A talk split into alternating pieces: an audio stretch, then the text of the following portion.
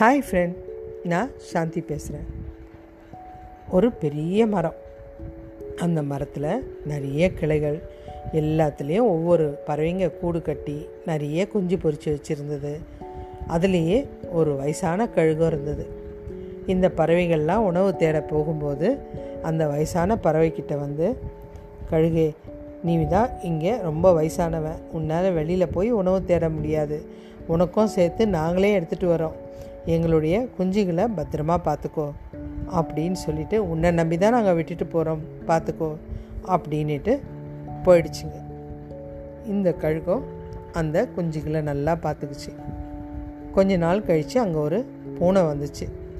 மெதுவாக மரத்து மேலே ஏறி ரகசியமாக வந்து சில குஞ்சுகளை பிடிச்சி சாப்பிட்டுடுச்சு. இந்த கழுகுக்கு தெரியாது.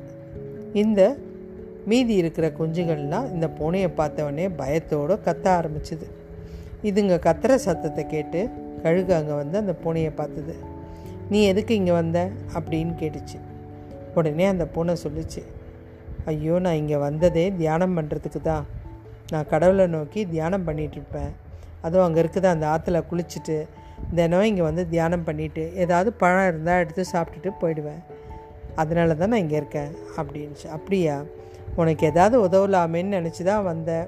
இங்கே நிறைய பறவைகள் இருக்குது நானும் பார்த்துக்கிட்டுமா? அப்படின்னு கேட்டுச்சு.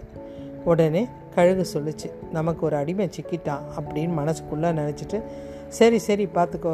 எனக்கும் கொஞ்சம் நேரம் ஓய்வெடுக்க வேண்டி இருக்கும். அப்போல்லாம் நீ பார்த்துக்கோ பத்திரமா.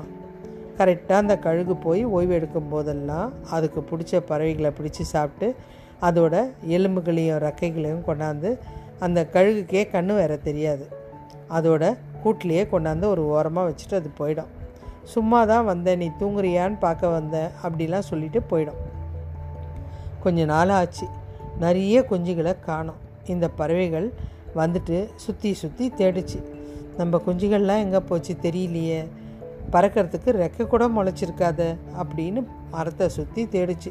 எங்கேயுமே இல்லாததுனால கடைசியில் அந்த கழுகோட பொந்துக்குள்ளே வந்து பார்த்தா நிறைய இறகுகளும் எலும்புகளும் இருந்தது.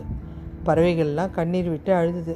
இந்த கழுகை சும்மா விடக்கூடாது அப்படின்னு நினச்சி எல்லாம் அதோட அழகால் அந்த கழுகை குத்தி ரொம்ப காயப்படுத்தி அதை கொண்டுச்சு இதிலேருந்து என்ன தெரியுதுன்னா நமக்கு தேவையில்லாமல் கண்டவங்கள நம்மளுடைய இருப்பிடத்துக்குள்ளே நம்ம நுழைக்கக்கூடாது தேவையில்லாத பிரச்சனைகள் வரும். அந்த பூனை யார் ஏதுன்னு தெரியாமல் எதுக்காக நமக்குள்ளே அது சேர்க்கணும். அதுவே அழகாக தான் பார்த்துட்டு இருந்தது. இதனால் கெட்ட பேரும் வந்து அந்த கழுகை வந்து யாருமே புரிஞ்சிக்கல.